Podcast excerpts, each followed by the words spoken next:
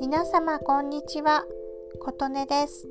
私は昨年の9月からスタンド FM を皮切りに今年2021年になってからヒマラヤを始めました。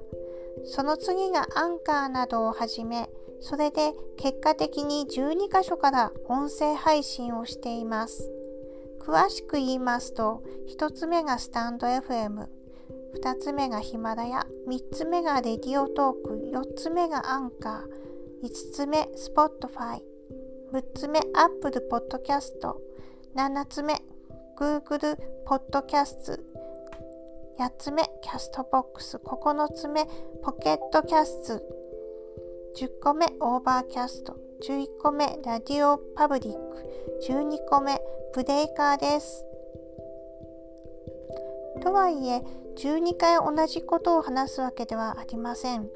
一度練習的に話し、それを一つだけに配信します。次にその音声を文字起こしソフトを使って原稿を作ります。